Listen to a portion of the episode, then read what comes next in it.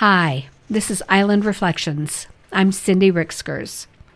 Crisis is acute rather than chronic.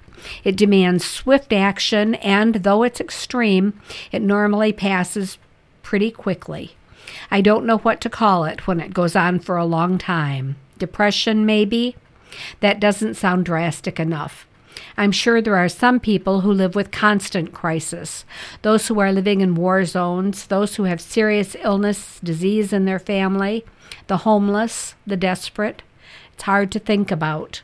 In my life, crisis is a short term thing. Life bumps along with minor ups and downs and a few unexpected curves. Then something happens, and suddenly I'm in crisis.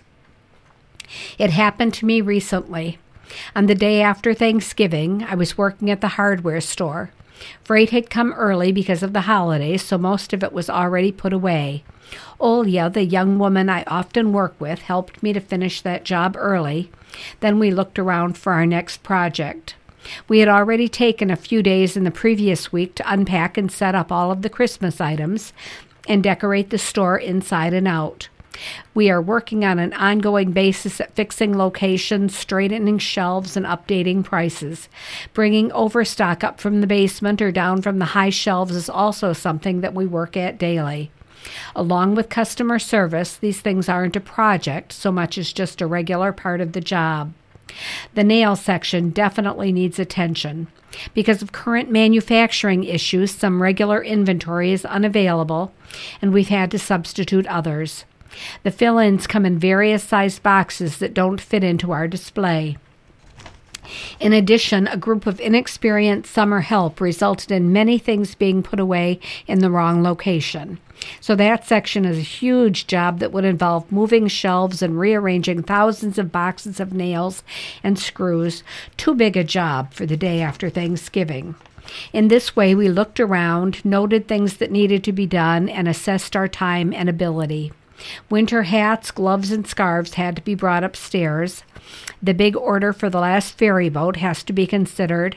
Ice melt has to be brought up from the basement. The chainsaws have to be displayed. We started with the chainsaws.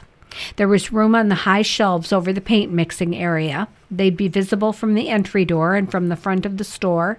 A ladder would be needed to get them down, but that was okay. The slow selling items that were on display there would have to be moved up to the even higher shelves. All of the shelves would need to be cleaned. The merchandise would have to be tagged. I started on the eight foot ladder, then quickly realized I'd need the bigger one. Olya carried the short ladder to the back, I carried the 12 foot ladder to the front. It was then, or in the next few minutes, when I was on the high reaches of the ladder, leaning out to rearrange the inventory and wipe down the shelves, and hefting heavy chainsaws up and over to arrange them on the shelves, that I noticed my back was going out. I know the early signs and have learned to pay attention to the warnings. Once I was so crippled with a bad back that I had to spend an entire extra week downstate, unable to move without assistance, let alone drive.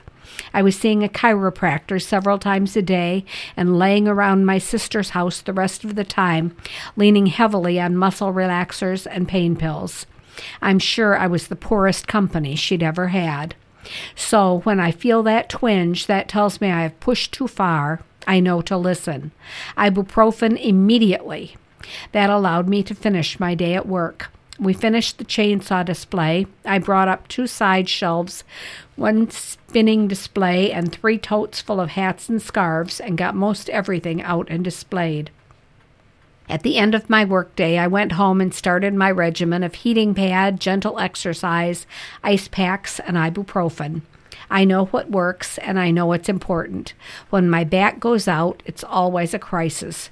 But if I take care of it, it's just a short term inconvenience. That's today's Island Reflection. I'm Cindy Ricksgers.